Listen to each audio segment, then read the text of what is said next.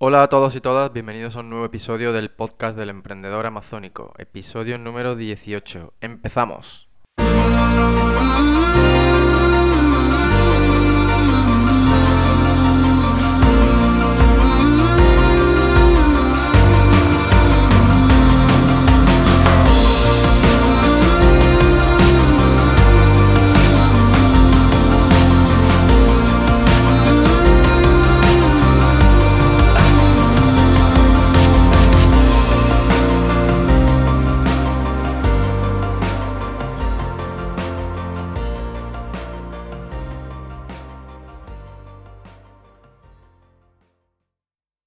Bueno, pues este episodio va a ser un poco diferente. Probablemente pienses que en casi todos los episodios digo esto, pero bueno, ya sabes que, quiero hacer el mejor podcast para ti y que eso implica ir probando cositas nuevas en cada episodio.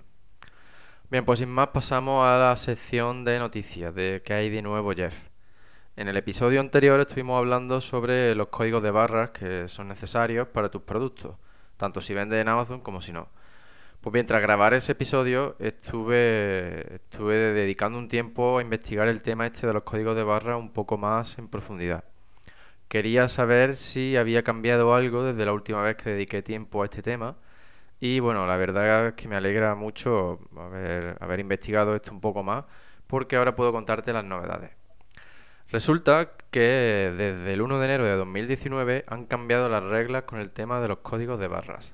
Eh, bueno, en primer lugar, déjame explicarte un poco mejor qué son estos códigos. Los códigos estos de barras, eh, como te dije en el episodio anterior, en el episodio 17, son identificadores globales y únicos de un producto.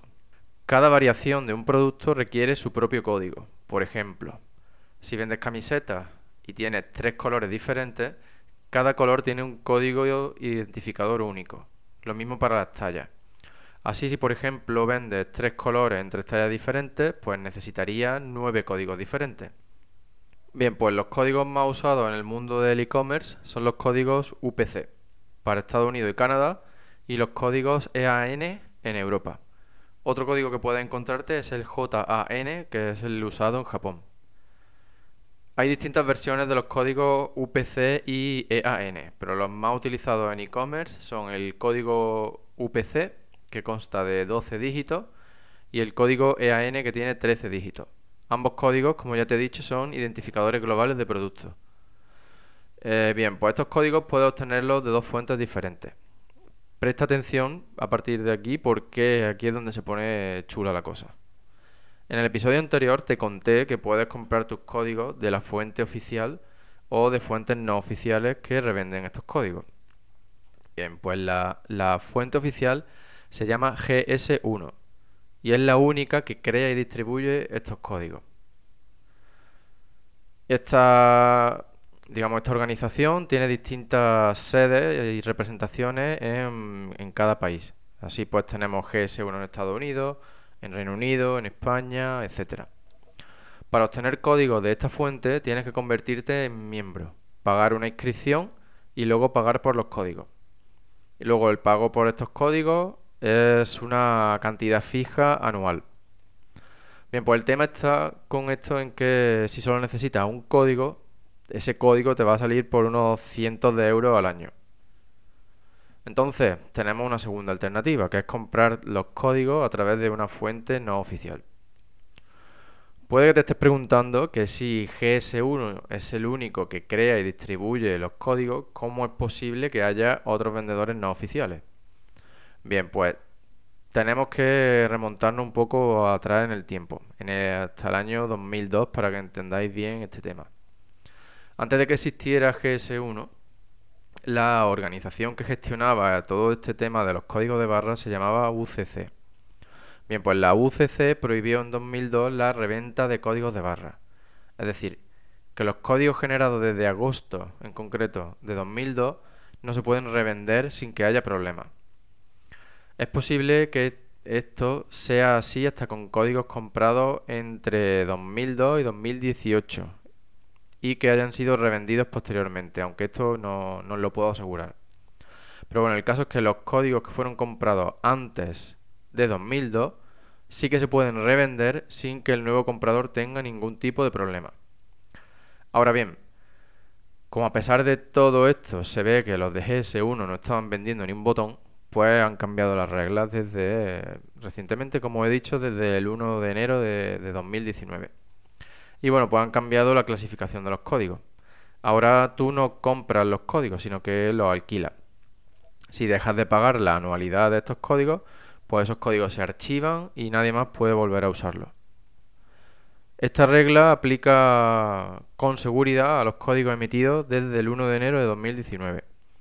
Hay cierta especulación con que si los códigos aplican, o sea, si esta nueva regla aplica a códigos emitidos entre agosto de 2002 y 2018. Pero lo que sí que es seguro es que no afecta a códigos comprados antes de agosto de 2002. Ahora bien, ¿cuáles son los problemas que tienen los vendedores que han comprado esos códigos a través de fuentes no oficiales? Pues bien, el problema está en que cuando suben su producto al catálogo de Amazon y meten el número del código, obtienen un error y que les impide añadir su producto al catálogo de Amazon. Esto la verdad es que le está pasando a bastante gente. Y sobre todo a aquellos que han comprado los códigos a través de terceros, como por ejemplo en eBay, a través de vídeos de YouTube y mm, sobre todo gente que ha comprado sus códigos en 2018. En mi caso, los códigos que yo tengo, pues los compré a través de una fuente no oficial, que como ya os dije en el episodio anterior, se llama Speedy Barcodes. Y bueno, esta gente te entregan un certificado de autenticidad y te garantizan que no van a volver a vender tu código a nadie más. También, por otro lado, también es posible que quien vendiera el código Speedy Barcodes, pues también se lo vendiera a otra empresa. La verdad es que yo esto no lo sé. Lo que sí te puedo asegurar que yo no he tenido ningún problema y que he usado mis códigos en más de nueve productos diferentes. Y pretendo seguir usándolos, la verdad.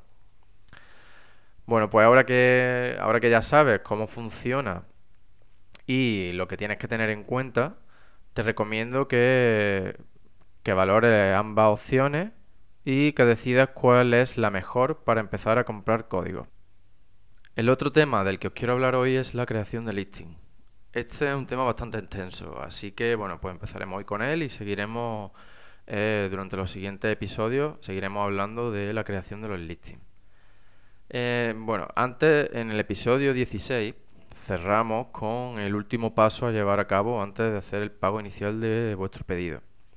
Pues bien, una vez que hayas hecho ese pago, tienes tantos días como hayas calculado que tarda en llegar el producto al almacén de Amazon o a tu almacén para llevar a cabo una serie de tareas, entre ellas escribir el listing de tu producto.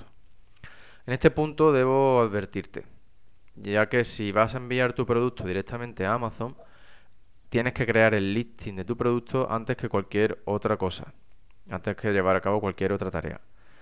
Y bueno, esto es necesario porque tienes que generar una serie de etiquetas que debes entregarle a la empresa de transporte y o a tu proveedor.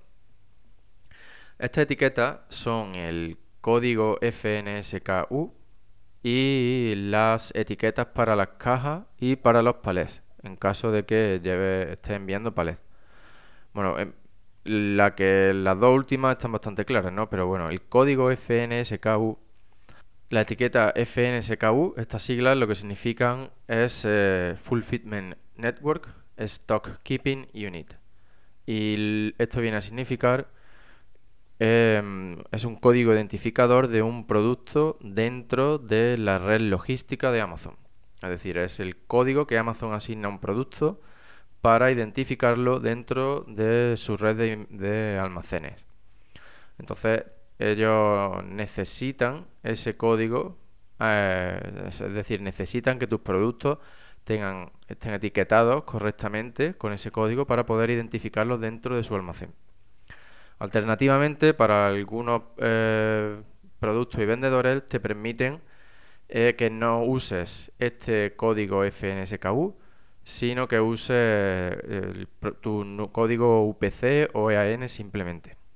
¿no? Pues bueno, ya sabes estas etiquetas que son necesarias para, mm, para tus productos, para tus envíos, ¿no? Entonces, para enviar unidades del producto a los almacenes de Amazon, tú no puedes coger y buscar la dirección del almacén y enviarles tu cargamento. Porque imagínate lo que pasaría, ¿no? Si todos los vendedores hiciéramos eso, sería un caos absoluto. Entonces lo que tienes que hacer es crear lo que se conoce como plan de envío o shipping plan en inglés. Este envío, eh, este plan de envío se crea a través del Seller Central, que es la plataforma para vendedores de Amazon.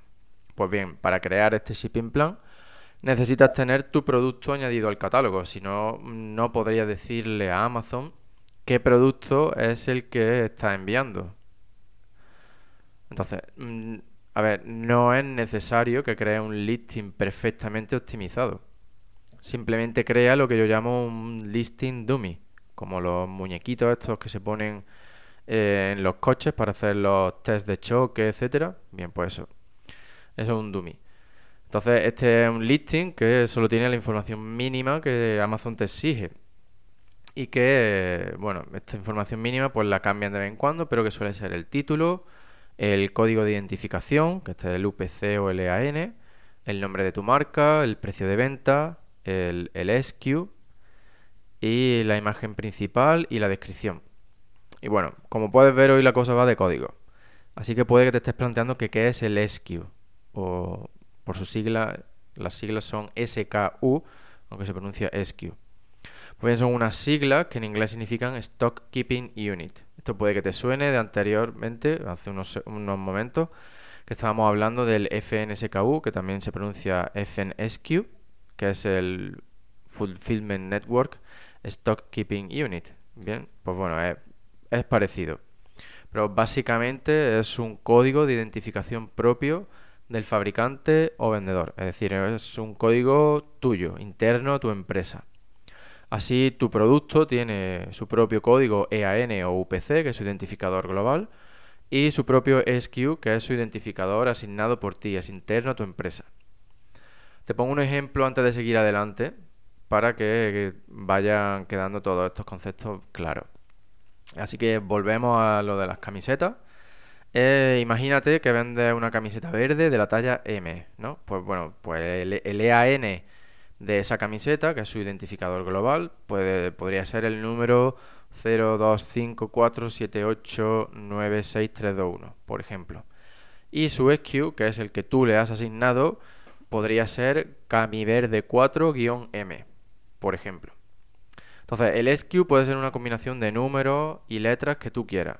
Y está destinado a que tú puedas identificar rápidamente eh, ese producto dentro de tu propio catálogo. Bien, pues seguimos. Una vez que hayas subido el título, que no tiene que ser un título optimizado con keywords ni nada, y el resto de campos obligatorios, guardas tu listing y ya has creado tu listing dummy.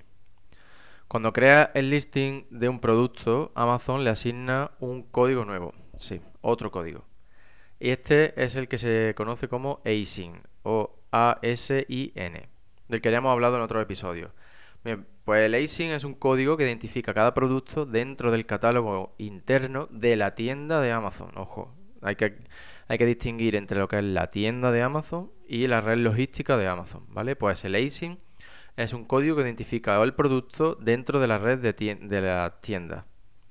Bien, pues una vez que hayas creado el listing y aparezca disponible en tu inventario, puedes crear el plan de envío y generar las etiquetas de las que hemos hablado antes. Bueno, pues con esto ya cerramos el episodio de hoy.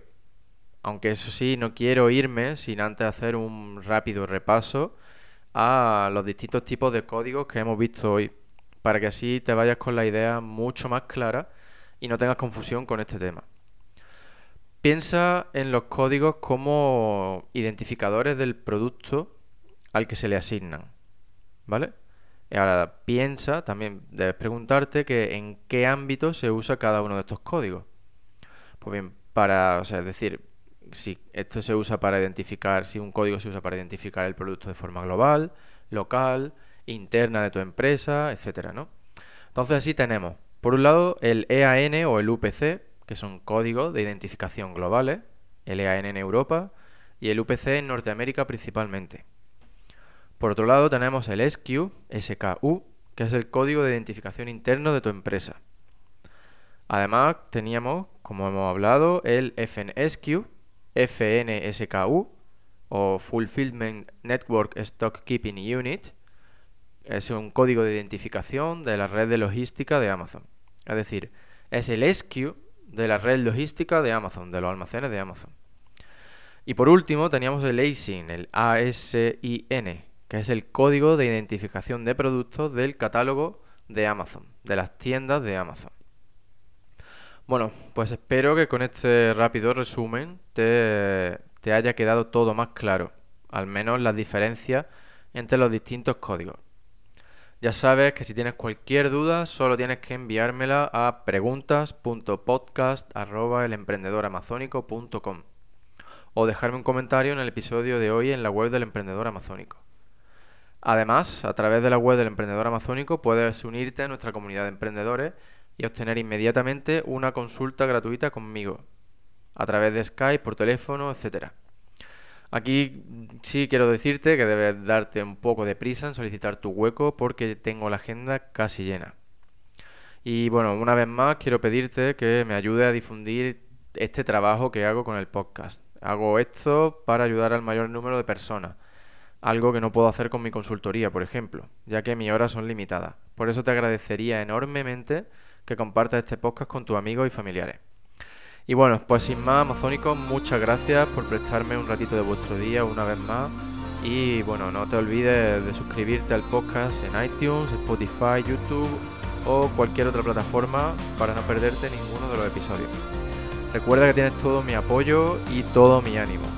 No dejes de soñar, pero no pares de actuar. Nos vemos en el próximo episodio. Muchas gracias.